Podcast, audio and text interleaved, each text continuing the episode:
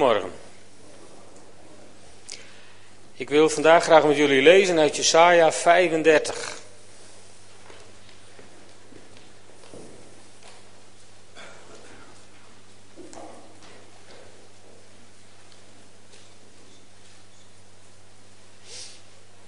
Jesaja 35. Een prachtig hoofdstukje, zomaar tussen andere hoofdstukken in. De woestijn zal zich verheugen, de dorre vlakte vrolijk zijn. De wildernis zal jubelen en bloeien, als een lelie welig bloeien. Jubelen en juichen van vreugde. De woestijn tooit zich met de luister van de Libanon, met de schoonheid van de Karmel en van de Saron. Men aanschouwt de luister van de Heer, de schoonheid van onze God. Geef kracht aan trillende handen. Maak knikkende knieën sterk. Zeg tegen het moedeloze volk: wees sterk en vrees niet, want jullie God komt met zijn wraak. Gods vergelding zal komen. Hij zelf zal jullie bevrijden. Dan worden blinden de ogen geopend, de oren van doven worden ontsloten, verlamden zullen springen als herten, de mond van stommen zal jubelen, waterstromen zullen de woestijn splijten, beken de dorre vlakte doorsnijden. Het verzengde land wordt een waterplas, dorstige grond wordt waterrijk gebied. Waar eenmaal jakhalzen huisden, maakt dor gras plaats voor riet en biezen. Daar zal een gebaande weg lopen, heilige weg genaamd. Geen onreine zal die betreden. Over die weg zullen zij gaan, maar dwazen zijn er niet te vinden. Geen leeuw of roofdier zal er komen, geen enkel wild dier dwaalt er rond. Ze blijven er allemaal weg. Alleen zij die verlost zijn, zullen daar gaan. Zij die de Heer heeft bevrijd, keren terug. Jubelend komen zij naar Sion, gekroond met eeuwige vreugde. Gejuich en vreugde trekken de stad binnen.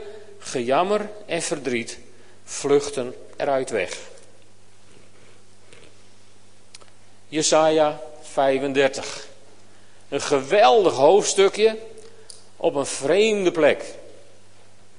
Je zou zo'n hoofdstuk eerder verwachten aan het eind van Jesaja, waar het volk in ballingschap zou zitten. En waarvan je denkt, nou die kunnen wel een, eh, een, een, een veer ergens gebruiken, zodat ze de moed vatten van we gaan weer terug naar het beloofde land. Maar op dit moment is er niemand in ballingschap. Van Juda althans niet. Het tien stammenrijk is inmiddels geëlimineerd.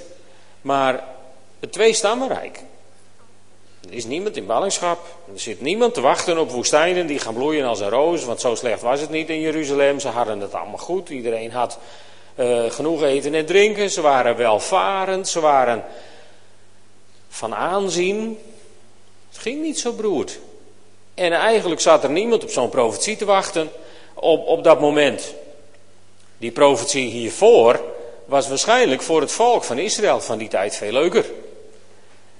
Jesaja 34.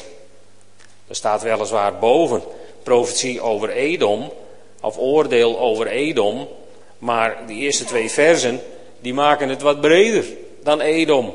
Er staat, kom naderbij, volken, en hoor toe, naties, luister aandachtig, hoor aarde en wie haar bewonen, wereld en al wat daarop groeit. De Heer koestert woede tegen alle volken. Zijn toorn ontbrandt tegen heel hun legermacht. Hun wacht de vernietiging.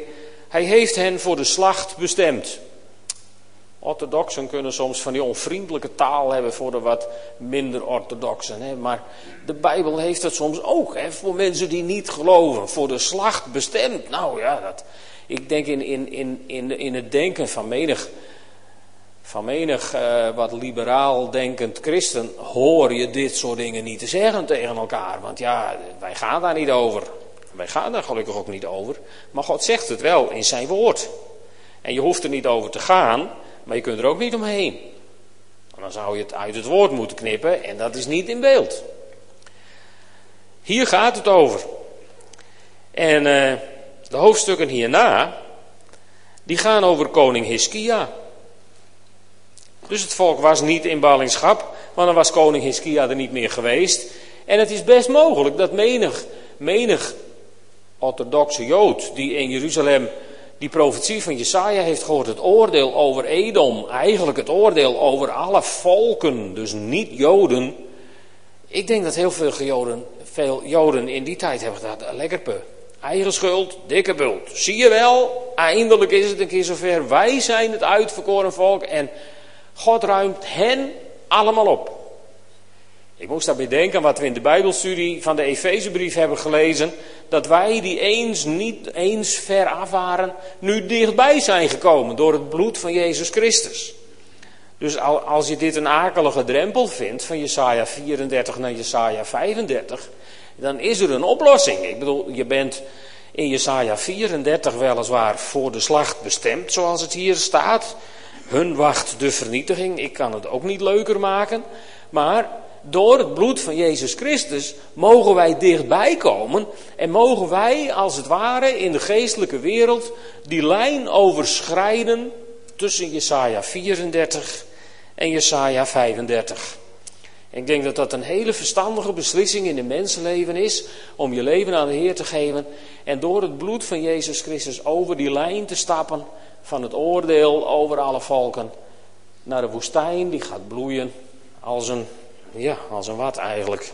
Daar kijken we zo meteen nog wel even naar. Dus over hoofdstuk 34 hebben waarschijnlijk veel Joden in die tijd gedacht. Dus eindelijk krijgen ze wat ze verdienen. En ik denk dat over hoofdstuk 35 heel veel Joden hebben gedacht van, uh, nou dat is een mooie profetie, voor later, als de Messias komt in het Messiaanse tijdperk. En daar hadden ze wel gelijk in, gedeeltelijk. Maar, maar ze deden daarmee aan uitstelgedrag. Ze stelden het uit tot de tijd van de Messias. En tragisch genoeg hebben ze die tijd van de Messias over het hoofd gezien toen het zover was. Dat is het risico van uitstelgedrag, namelijk. Van uitstel komt afstel, zeggen wij ook in het Nederlands. En hun overkwam dat tragisch genoeg ook. En als je dan naar de toekomst kijkt met deze profetie, dan zijn er veel, veel stromingen in het, op het christelijk erf, die als ze deze profetie lezen, en ik heb er nogal wat gevonden op het internet de afgelopen week, mensen die heel overtuigend de, proberen uit te leggen en, en daar af en toe bijna in slagen, dat Jesaja 35 gaat over de tijd op de nieuwe hemel en de nieuwe aarde waarin wij straks bij de Heer Jezus zijn. Dan zal dit in vervulling gaan.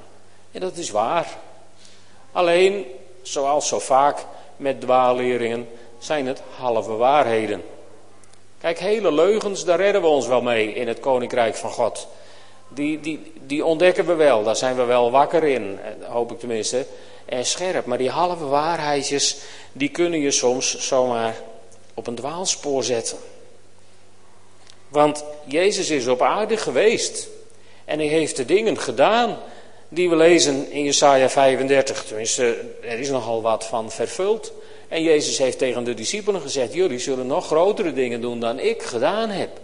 Met andere woorden, Jesaja 35 is begonnen en het is niet geëindigd. Want Jezus heeft juist een continuïteit beloofd. En, en, en na Jezus is het ook nog Pinkster geworden. En stuurde God zijn Heilige Geest om ons te vullen met kracht en met inzicht en met wijsheid en met alles wat je van de Heilige Geest mag verwachten. Dus leven wij in die vervulling van Jesaja 35. Weliswaar niet tot zijn ultieme compleetheid, dat weet ik ook wel. Die zullen we pas zien als Jezus terugkomt. Daar ben ik ook van overtuigd. Maar om heel Jesaja op de plank te leggen totdat Jezus terugkomt, is denk ik niet wijs. Dus laten we eens heel serieus naar deze prachtige profetie gaan kijken. En eens kijken wat daar vandaag al voor ons in zit. Vers 1 zegt, de woestijn zal zich verheugen, de dorre vlakte vrolijk zijn, de wildernis zal jubelen en bloeien als een lelie welig bloeien. Het is in de NBV niet helemaal duidelijk of dat nou bij vers 1 of vers 2 hoort, maar dat maakt even niet uit. In de NBG-vertaling, daar staat hetzelfde ongeveer. Alleen daar staat, de steppen zal juichen en bloeien als een narcis. En in de Statenvertaling staat de wildernis zal zich verheugen en zal bloeien als een roos. Maar ja, wat zal er nou bloeien? Hè? Dat kan zo'n interessante vraag zijn waar, waar mensen zich mee bezighouden om te bewijzen dat dit een hoofdstuk is wat niet klopt. Verkeerd vertaald, verkeerd geïnterpreteerd, kan nooit van God zijn, want het zit zo vol. Nou, dan denk ik als het over zulke peanuts gaat, laten we er even naar kijken. Of het nou een roos is, een narcisse een lelie, alle vertalers lijken ongelijk te hebben. Er wordt een Hebreeuws plantje genoemd wat wij niet kennen. Het valt na 2000 jaar ook niet mee om zo'n ding, of na, nee, dit is veel langer geleden. Het valt na 4, 4.500 jaar niet mee om zo'n plantje natuurlijk weer in bloei te krijgen. Om eens te kijken wat het nou eigenlijk was, wat Jesaja bedoelde. Maar het Hebreeuwse woordje, ja, dat duidt op een plant. En, en kennelijk, kennelijk hebben bijbelgeleerden ontdekt van nou, zo'n plant heeft wel wat van een lelie. En hij heeft wel wat van een narcis. En hij heeft wel wat van een roos. Met andere woorden, als je al die puzzelstukjes bij elkaar legt, krijg je een beetje een beeld van hoe deze plant er misschien wel uitgezien heeft. Weet je, dit is, dit is nou zo'n mooi voorbeeld van hoe je verschillende kanten van God kunt belichten met verschillende uitdrukkingen, met verschillende woorden, met verschillende liederen, met verschillende predikingen. En, en, en als je als je vast gaat houden aan je eigen ene ultieme interpretatie of je eigen opvatting ergens over, dan isoleer je jezelf op een theologisch eilandje waar niks meer te beleven is. En, en pas als je dat los durft te laten en naar al die verschillende kanten kijkt, dan ga je steeds meer de heerlijkheid van God ontdekken en, en waarderen en beleven. Als je durft om van al die verschillende hoeken naar God te kijken, naar de dingen die God doet. En dan in vers 2, daar, daar gaat het over jubelen en juichen van vreugde over de woestijn die zich tooit met de luister van de Libanon, met de schoonheid van de Karmel en de Saron. Nog een keer drie in één. Hè? Ja, waar gaat het nou op lijken? Nou, de ene zal zeggen, Weet je, de woestijn gaat lijken op de Libanon. Dat wordt één groot woud van ceders en cipressen. En de ander zal zeggen, nee, als de woestijn gaat bloeien, gaat het lijken op de vlakte van Saron, die in het voorjaar als er water komt, helemaal groen wordt met prachtige bloemen. En daar kijk je je ogen op uit. En de derde zal zeggen, niks hoor, jullie hebben het hartstikke mis. Als de woestijn gaat bloeien, dan lijkt hij op dat prachtige struikgewas met al die mooie planten op de berg Karmel. En daar kun je elkaar ook weer zo gigantisch over in de haren vliegen waar die woestijn nou op lijkt als hij gaat bloeien. Het tragische is dat die woestijn nog niet eens bloeit. Dus waar maken we ons überhaupt zo druk over? Ik denk dat dit weer zo'n zo'n weer zo'n aanmoediging is om te zeggen, leg alle puzzelstukjes nou eens bij elkaar. Als die woestijn gaat bloeien, dan vind je de Libanon daarin terug met zijn prachtige wouden. En je vindt de vlakte van Saron daarin terug met zijn prachtige bloemen. En je vindt de berg Karmel erin terug met zijn prachtige planten. En, en al met al komt het erop neer dat je, dat je een compleetheid van schoonheid gaat vinden. Die je je menselijkerwijs absoluut niet kunt voorstellen. En dan staat er men aanschouwt de luister van de Heer, de schoonheid van onze God. Ik weet niet wie van jullie exact weet hoe de luister van onze Heer en de schoonheid van onze God eruit ziet. Als er iemand van jullie is die dat precies weet, wil ik met jou niet praten. Want dan, dan beroof je me van al die andere mogelijkheden die de schoonheid en de luister van onze God ook heeft. Want het is ondoorgrondelijk, het is onbegrijpelijk. Het is wat, wat we in dat lied, die, die woorden die Katrines aanduiden, die we zagen, die, die hebben zo, zoveel te zeggen over, en ook niet te zeggen, over de heerlijkheid en de luister van onze God, want het is gewoon niet te beschrijven. Dit zijn van die, van die, van die, van die, van die dingen, daar moet je je gewoon lekker inleggen, lekker warm innestelen en laat het maar op je inwerken. En het is nooit hetzelfde. Er is niets veranderlijker dan de schepper van hemel en aarde, de creator, ultimo zou ik zeggen. Er is niets variabeler En niets heeft meer aspecten in al zijn schoonheid dan onze God. En dat is de God die wij mogen dienen. Dat is de God aan wie wij ons leven mogen overgeven. En dat is de God die ons, die ons wil geven wat in deze profetie is, is aangekondigd. En het eerste wat dan volgt in vers 3, dat is, is geef kracht aan trillende handen, maak knikkende knieën sterk.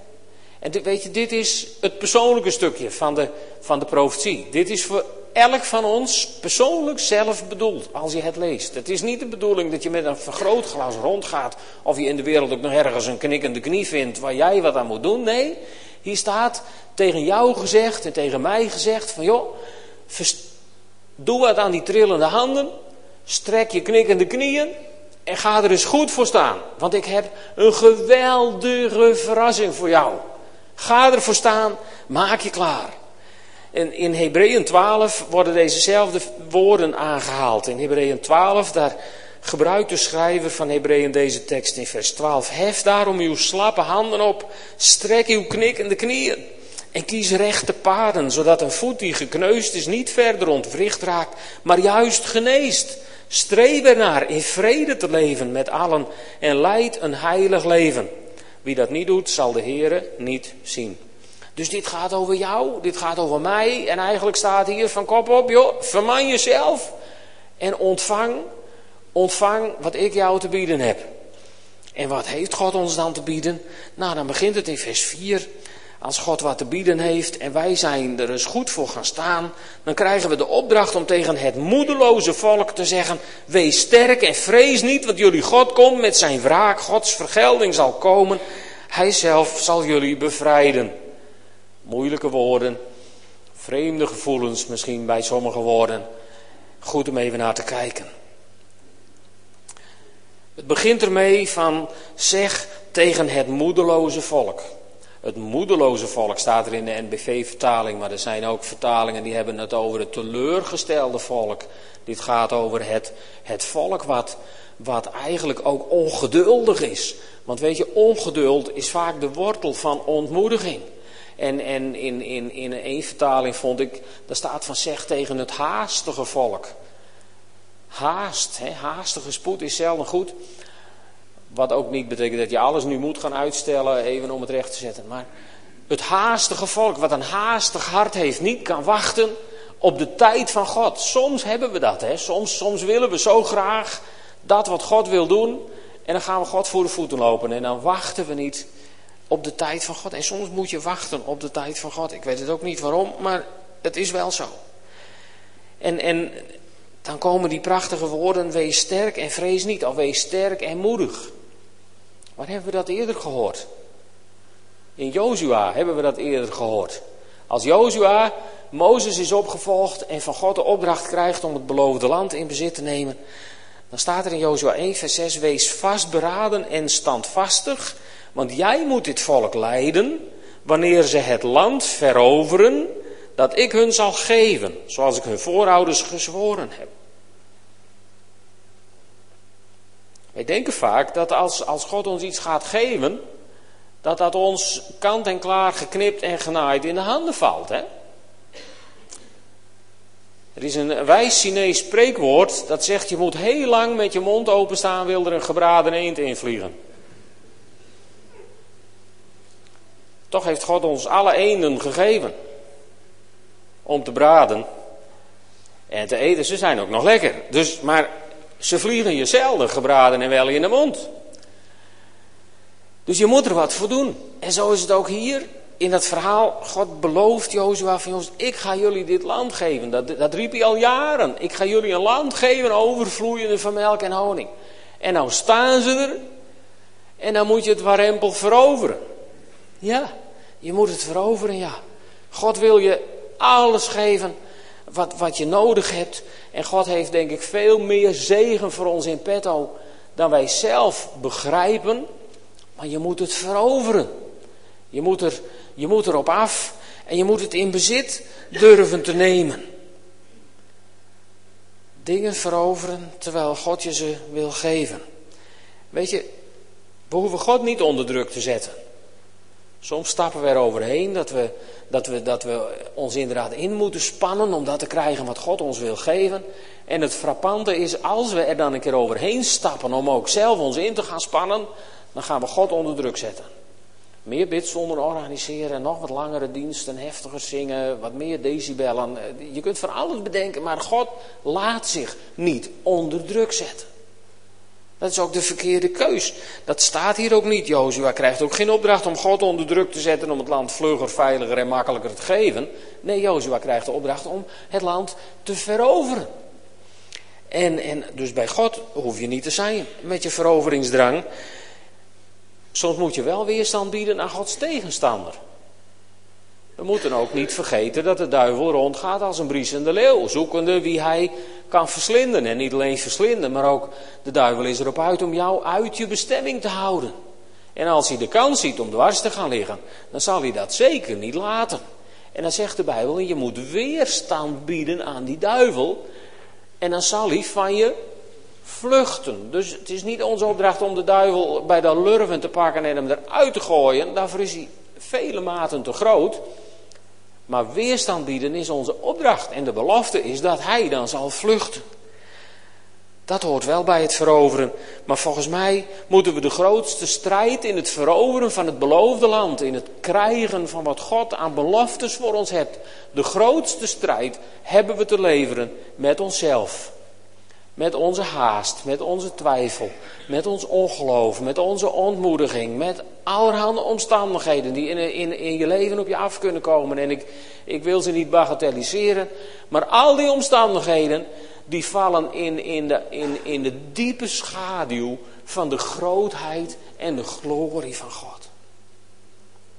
Ik raak er steeds dieper van overtuigd dat als wij onze blik richten op de grootheid en de glorie van onze God, dat de dingen waar je in de wereld tegenaan lopen relatief steeds kleiner worden. Ik heb het voorbeeld ooit eens gebruikt van, van christenen. Hè? Christenen. Je kunt als christen soms zo volstrekt lang uitgevloerd liggen. Hè? Zo helemaal plat, op, op, plat, helemaal zo, nou helemaal ontmoedigd en het niet meer ziet zitten. Maar als hier nou een malshoopje staat, dan is het een onoverkomelijke berg. Kun je je dat voorstellen? En als je gaat staan in je geloof, in de glorie en in de grootheid van God, die dan ook nog een soort podium wordt onder je bestaan, dan is als daar een molshoopje ligt, dat is peanuts. Dat gaat nergens over. En daarom is het, is het bedoel, je, kunt, je kunt plat blijven liggen, helemaal gestrekt en gevloerd en blijven jammeren over het molshoopje. Je kunt ook op je voeten gaan staan. Wees sterk en moedig. Doe wat aan die trillende handen. Strek je knikkende knieën. Ga er eens goed voor staan. En dan zul je zien dat de molshopen, nou ja, ze zijn er en ze zijn lastig, maar dat is het dan ook wel ongeveer. De grootheid van God is vele malen groter dan het grootste, de grootste bedreiging die je in een mensenleven kunt tegenkomen. En dan, dan zegt Jesaja hier, God komt met zijn wraak. Ik, ik hoop niet dat je als christen dan ook denkt van nou, lekker peur. Eindelijk, degenen die mij onrecht aangedaan hebben, die krijgen hun trekken thuis. Ik had vroeger iemand in mijn omgeving, die zei dat nog wel eens. Als iemand toen iemand mij onrecht aandeed, zei ze vaak van joh, maak je niet druk, God zal later wel met hen afrekenen. In het begin voelde dat goed, maar toen ik steeds christelijker werd en iets van vergeving ging begrijpen, toen had je daar niks meer aan. Aan die gedachte. Want toen werd het een hele vervelende gedachte eigenlijk. En op een dag betrapte ik me ervoor op dat ik zelfs aan het bidden was voor die mensen die me zo benadeeld hadden. Of God het hun dan vooral maar niet toe wilde rekenen. Want dat is een beklemmende gedachte, die wraak van God. Maar eigenlijk hoort het dat niet te zijn. Weet je, wij, wij lezen woorden en gedachten uit een boek wat in, een semitisch denkende cultuur is geschreven en wij vullen dat in met wat wij denken dat er staat. Maar als hier staat het woord wraak, het Hebreeuwse woord nakam, en nakam, dat kun je wel vertalen met wraak, maar eigenlijk betekent het het herstellen van de rechte verhoudingen in de gemeenschap. Het herstellen van de rechte verhoudingen. Dan moet je eens even terugdenken aan Genesis 3. Ik hoop dat je Genesis 3 gelooft, want anders heb je hier niks aan wat ik nu zeg. Maar in, in Genesis 3 zijn de rechte verhoudingen ondersteboven gezet door de zondeval. En dan komt God met zijn wraak. Die komt niet met een zweep, die komt ons niet vernietigen, die komt ons niet verwoesten, maar die komt de rechte verhoudingen herstellen. Daar gaat dit over. Jesaja 35 gaat over het omkeren van de gevolgen van de zondeval. De rechte verhoudingen worden hersteld. En als je dan het woord vergelden hoort, daar kunnen we ook zo mee worstelen. Hè? Want wij zetten vaak vergelden tegenover vergeven. Met andere woorden, als er iets vergolden wordt, is er kennelijk geen vergeving. En als er vergeving is, dan hoeft er kennelijk geen vergelding meer plaats te vinden. Maar dat is ook zo'n misverstand, omdat we het woord niet helemaal kennen. Want het Hebreeuwse woord voor vergelden, dat betekent het herstel van de toegebrachte schade.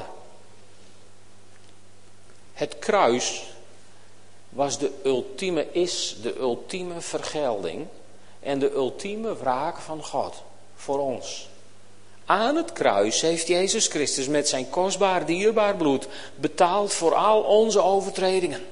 En aan het kruis, toen hij zei het is volbracht, toen was er vergolden en was er gewroken en waren de rechte verhoudingen hersteld voor degenen die in Christus Jezus zijn. Als je jezelf buiten Christus Jezus praat, ja, dan slaat het nergens op wat ik hier vanmorgen sta te vertellen. Daar kan ik ook niks aan doen. Maar als je in Christus Jezus bent, je leven in Hem hebt verzekerd, dan is de vergelding gedaan en er is gewroken. De juiste verhoudingen zijn hersteld en de schade is gerepareerd. En wij hebben weer toegang tot God de Vader. En wat gaat er dan gebeuren? Dan gaat er een nieuwe wereld voor je open. Dan staat er in vers 5, daar staat, dan worden blinden de ogen geopend, de oren van doven worden ontsloten.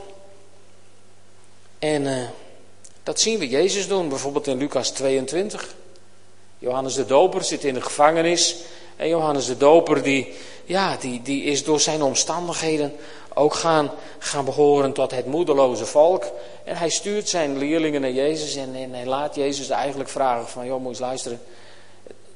Ben je het nou of heb ik me vergist? En dan is het zoveel genade dat Jezus, Jezus maakt geen woord vuil aan de twijfel van Johannes. Hij, zegt ook niet tegen die leerlingen van ga naar Johannes zeggen dat hij zijn knikkende knieën moet strekken en zijn slappe handen. Want wat is dit voor ongeloof? Niks. Jezus zegt tegen die, die leerlingen van Johannes van joh, kijk eens om je heen. Ga hem eens vertellen wat je hier hebt gezien. En zeg tegen Johannes wat je gezien en gehoord hebt. Blinden kunnen weer zien, verlamden kunnen weer lopen, mensen met huidvraat worden gereinigd en doven kunnen weer horen, doden worden opgewekt en aan armen wordt het goede nieuws bekendgemaakt. Wauw! En denk je, wat had Johannes daaraan? Nou, Johannes, weet niet of je je dat herinnert, Johannes was toevallig zoon van een priester. En als zoon van een priester was hij toevallig opgeleid als priester. En opgeleid als priester heeft hij in deze zin Jesaja 35 moeten herkennen. Het kan niet anders, of Johannes heeft exact begrepen wat Jezus hier zei, anders had Jezus meer tegen hem gezegd. Want Jezus laat je nooit met een half antwoord zitten. En Jezus had het ook zelf aangekondigd aan het volk toen hij in Nazareth kwam de eerste keer. In Lucas 4 kun je dat lezen. staat in vers 18. Daar leest hij voor, ook uit Jesaja. De geest van de Heer rust op mij, want hij heeft mij gezalfd. Om aan armen het goede nieuws te brengen heeft hij mij gezonden. Om aan gevangenen hun vrijlating bekend te maken. En aan blinden het herstel van hun gezicht. Om onderdrukten hun vrijheid te geven. Om een genadejaar van de Heer uit te roepen. Hij rolde de boek er al op en gaf hem terug aan de dienaar. En ging weer zitten. De ogen van alle aanwezigen in de synagoge waren op hem gericht. En hij zei tegen hen: Vandaag hebben jullie deze schrifttekst in vervulling horen gaan. Spijt me, maar dat slaat nergens op. Je kunt een schrifttekst niet in vervulling horen gaan. Dat staat er ook niet. In de Statenvertaling, daar staat, uh, daar staat, heden is deze schrift in uw oren vervuld. Dat is ook een beetje krom vertaald, het is ook erg kleinschalig als het alleen in je oor zou zijn. Maar wat staat er dan? Hè? ja, Hebreeuws is, of Grieks zijn natuurlijk voor ons wat lastige talen, want ze gebruiken veel minder woorden daarbij. Maar volgens mij staat dit er. Die mensen hadden het Bijbelgedeelte niet in vervulling horen gaan. Nee, ze waren er getuigen van dat dit gedeelte wat ze net gehoord hadden in vervulling ging waar ze levend bij waren.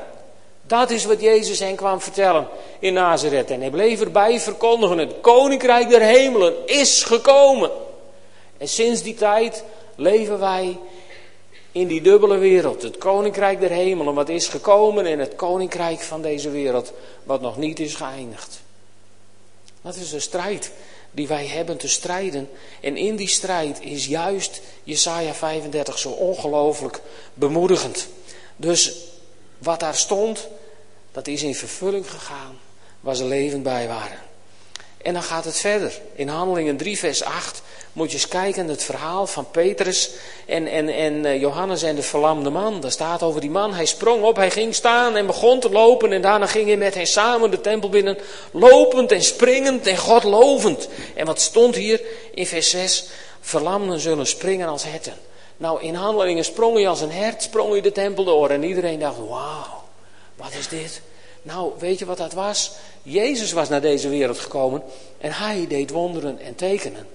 En hij had tegen zijn discipelen gezegd, jullie zullen nog veel grotere dingen doen dan ik. En ik geef jullie de volmacht, ik geef jullie de autoriteit en ik geef jullie de opdracht om op ziekende handen te leggen en ze zullen genezen. En, en wat we hier zien is een van de verhalen over discipelen die, ja, die bereid waren op een signaal van de Heilige Geest uit te stappen. Eigenlijk deden ze wat stond in 1 Korinthe 12 vers 11, alleen dat wisten zij toen nog niet. Maar eigenlijk deden ze wat daar stond. Van, zij lieten zich gebruiken door de Heilige Geest die de gave van genezing vrijzette in die apostelen gelijk hij wilde. Ze hadden die mannen wel eens vaker gezien en toen waren ze nog nooit gestopt om hem overeind te zetten. Maar deze keer zei de Heilige Geest, ho even, nu wil ik jou gebruiken om hem te genezen. Weet je, dat is hoe de Heilige Geest werkt. Dat is hoe Jezus ook werkte op deze wereld. Hoe vaak zei Jezus niet, joh, ik doe alleen maar wat ik de Vader zie doen. En, en wat je dan ziet, later in de kerk en ook vandaag de dag nog wel veel, is van, van, van we kijken niet meer naar de Vader, want dan kunnen we ook niet, niet voor het blok gezet worden om te moeten doen wat wij de Vader zien doen. Dus als je niet kijkt, dan hoef je niet. En, en omdat wij zo af en toe denken, blijven ziek en ziek. En kan de Heilige Geest nauwelijks mensen vinden om zich doorheen te uiten gelijk Hij wil. Want de vraag is niet alleen van gelijk Hij wil, maar willen wij wel? Willen wij altijd? Zijn wij beschikbaar? Hoe beschikbaar zijn wij nog voor de Heilige Geest van God? En als je beschikbaar bent voor de Geest van God, dan, dan gaat er gebeuren wat hier verderop ook staat. Waterstromen zullen de woestijn splijten. En, en ik wil Jesaja 35 niet helemaal vergeestelijken, maar nu maak ik toch even die overstap. Want wat zegt Jezus tegen de mensen? In, in Johannes 7, vers 38 zegt hij, rivieren van levend water zullen stromen uit het hart van wie in mij gelooft, zo zegt de schrift. Er is dus slechts één voorwaarde, geloof. Mijn geloof, jouw geloof. Als je gelooft, zullen er stromen van levend water uit jou vloeien. En die zullen de woestijn om je heen splijten. Die zullen de woestijn om je heen verdelen in voorstanders en tegenstanders, maar ze zullen de woestijn om je heen ook veranderen. En, en hoe dan veranderen? In vers 7 staat: Het verzengde land wordt een waterplas. Het verzengde land. In de NBG-vertaling gaat het hier over het gloeiende zand. En de Naardense Bijbel, die heeft hier een hele mooie vertaling voor. Die noemt dit het spiegelende land. Waar gaat dit over? Nou, dit gaat over brandend zand in een verloren land en een leven vol gevaar. Dat is de situatie waar wij in leven. En, en in dat leven vol gevaar hoeven wij geen last van het brandende zand te hebben. Want als die stromen van levend water uit je binnenste vloeien, gebeurt er iets. En, en Eh, de Nadense Bijbel geeft het al aan. Dit gaat over een woestijn waar je waterplassen denkt te zien die er niet zijn. Fata Morgana genoemd. Hè? Daar ren je heen en je neemt een duik en je landt op je neus in het zand. Als dat dan ook nog brandend zand is in een verloren land, nou dan ben je echt in gevaar. Maar God wil daar wat aan doen. Want Fata Morgana staat in wezen. In wezen beeld voor diepe teleurstelling. En wat zijn er niet ontzettend veel mensen teleurgesteld in, in, in religie? Wat zijn er niet veel mensen teleurgesteld in de kerk? Wat zijn er niet veel mensen teleurgesteld zelfs in het evangelische erf en in het Pinkstererf? Want wat hebben we elkaar, elkaar wat aangedaan in het verleden? Maar als er nou een stromen van levend water uit ons binnenste zou gaan vloeien, omdat we geloven dat Jesaja 35 is begonnen. En omdat we geloven dat we eens veraf nu dichterbij gekomen door het bloed van het lam over die grens mogen stappen tussen Jesaja 34 en Jesaja 35. Als we dat nou eens uit zouden gaan leven en jubelend en juichend in onze maatschappij zouden staan. Lieve mensen, dan zou het opvallen, want iedereen is tegenwoordig zo zagrijnig. Zet het nieuws aan en je hoort alleen maar ellende. Uh, bedenk wat je wilt, maar iedereen vindt het moeilijk en iedereen vindt het zwaar en iedereen maakt zich zorgen.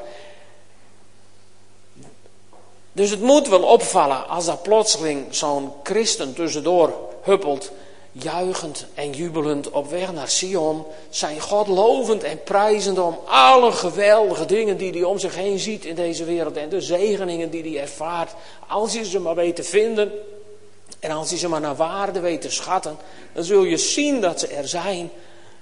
En mensen die zo door deze wereld wandelen, zeker in deze tijd, waarin iedereen toch gefocust is op hoe we nog verder achteruit kunnen, denk ik, als christenen nou de, de knikkende knieën eens recht zouden maken en de trillende handen eens zouden verstevigen en juichend en jubelend door deze maatschappij gaan, dan wordt de maatschappij daar een stuk beter van. Ik ben daar heilig van overtuigd. Maar dan moet je het lef hebben om teleurgesteld te worden. Als je in de woestijn bent en je hebt dorst en je ziet voor je water spiegelen, je zult pas weten of het een fata morgana is of niet als je erin bent gedoken. En wat je dan ziet is dat we zijn er een keer ingedoken. We hebben wel eens voor een zieke gebeden en die is niet, ja, die is niet genezen. Het was wel sneu voor die zieke. Maar eigenlijk vind ik het nog veel sneuwer voor mezelf. Maar weet je wat, ik wil niet weer teleurgesteld worden. Ik doe het gewoon niet weer. Het resultaat is dat je nooit weer teleurgesteld wordt. Het andere resultaat is dat die zieke niet beter wordt. En het broerste resultaat is dat de glorie van God niet meer zichtbaar is in het leven van zijn kinderen. En lieve vrienden, wij zijn op deze wereld met maar één ultiem doel. En dat is om de glorie en de grootheid en de heerlijkheid van onze God zichtbaar te maken op de plaats waar wij wonen, werken of hoe dan ook functioneren. Dat is onze opdracht. Dus strek je knikkende knieën en ga ervoor. En dan zul je zien dat elke dag een droom werkelijkheid wordt. En dan moet je voor sommige dromen misschien wel wachten tot Jezus terugkomt. Dat zou heel best kunnen. Daar kan ik verder ook weinig aan veranderen. Maar één ding is zeker. Het water stijgt. En we gaan nat worden. En de vraag is alleen maar, hoe nat gaan we worden? En eigenlijk is de vraag veel meer van hoe nat zou je willen worden. In Ezekiel 47 staat dat prachtige verhaal van de beek uit de tempel. Ik ga het even niet lezen omwille van de tijd, maar Ezekiel die moet mee met die engel. En eerst kan hij tot zijn enkels door het water. En even later kan hij tot zijn knieën door het water. En even later kan hij tot zijn middel door het water. En nog een eindje verder, daar, daar moet hij zwemmen door het water. Zo diep is het geworden. En elke keer is de vraag aan Ezekiel, hoe nat wil je worden? Hoe nat wil je worden? Want er is water genoeg. Geef nooit de schuld aan die engel dat hij je niet ver genoeg heeft willen brengen. Geef nooit de schuld aan God dat er geen water genoeg was in de rivier. Want de vraag aan jou is elke keer weer: hoe nat zou je willen worden? Hoe ver ga je mee met de engel? En wat je dan leest over die rivier is dat die rivier uitkomt in de Dode Zee.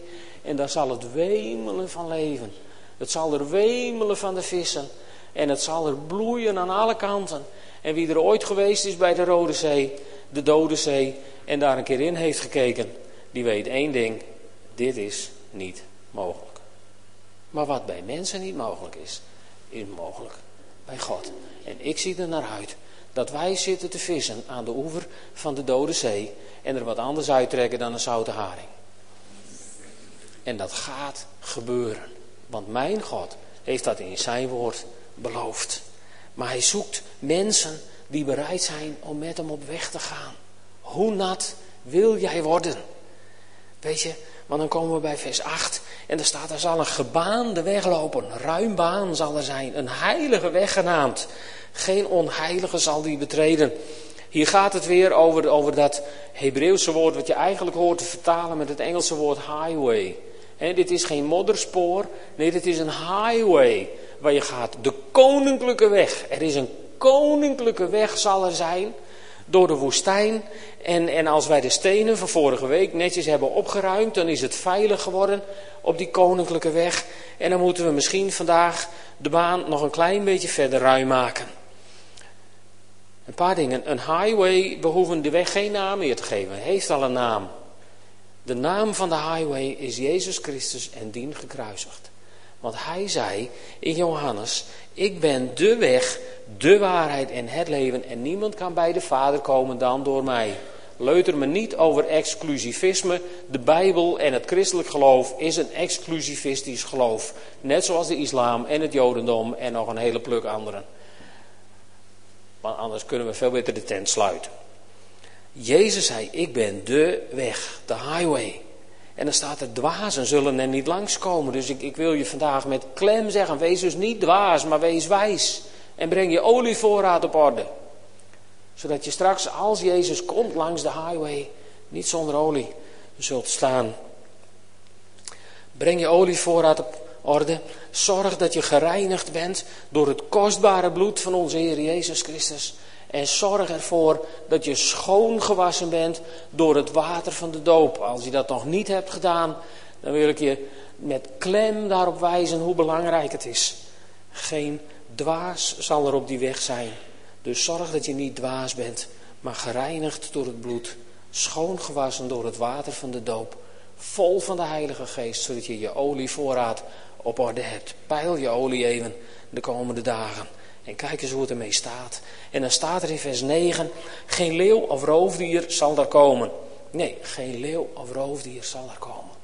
Weet je, de leeuw, Satan, gaat rond als een briesende leeuw, zoekende wie hij zal verslinden. Maar ik heb één troost voor je: God redt met die leeuw. Met die leeuw, daar hoeven wij niet over in te zitten. Daar moeten we ook niet te veel aandacht aan besteden. Die moeten we ook niet meer eer geven dan nodig is. Het enige waar wij op moeten letten, wij gelovigen, wij verlosten, wij kinderen van de Allerhoogste God. Het enige waar wij op moeten letten, let goed op. Als God de leeuw van de weg heeft verwijderd, moeten wij oppassen dat we hem niet volzetten met apen en beren. Want daar hebben we nogal een handje van, als Nederlanders, met ons gejamaar. Wat dat betreft konden we zo afstammen van het volk Israël. En dan komt vers 10. En dan ga ik mee afsluiten. Zij die de Heer heeft bevrijd, keren terug. Of bekeren zich, zou er ook kunnen staan. Zij die de Heer heeft bevrijd. En natuurlijk gaat dit over het volk Israël. Natuurlijk sloeg dit op het moment na de ballingschap dat ze terugkwamen in Israël. Natuurlijk slaat dit op de tijd van vandaag dat ze terugkeren naar Israël, juichend en jubelend op weg naar Sion. Maar dit is ook de belofte voor jou en voor mij.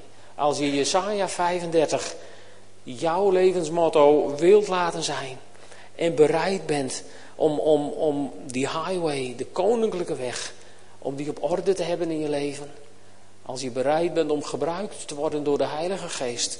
Als je bereid bent om je, je trillende handen te versterken. En je knikkende knieën recht te maken. En tegen de moedeloze mensen om je heen te zeggen: Joh, kom op, wees sterk en wees moedig, ik ga met je mee.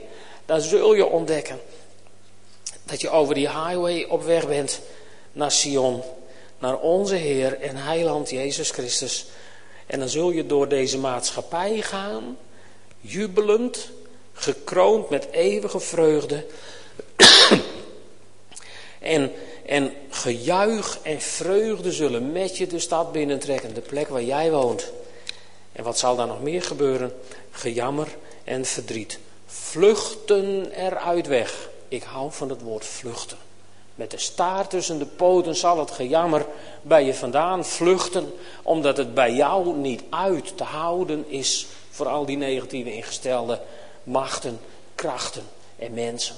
Want eigenlijk moeten al die negatief ingestelde figuren voor de keus komen te staan in jouw omgeving. Of ik ga jou vragen van joh, waar haal jij die diepe blijheid vandaan? Of ik wil het niet weten en ik blijf ver bij je uit de buurt. Mensen zouden door ons geforceerd moeten worden om te kiezen. Misschien niet klantvriendelijk, maar ik denk wel dat het is wat God wil. En weet je, als je dan in Sion bent aangekomen, dan mag je wonen bij God.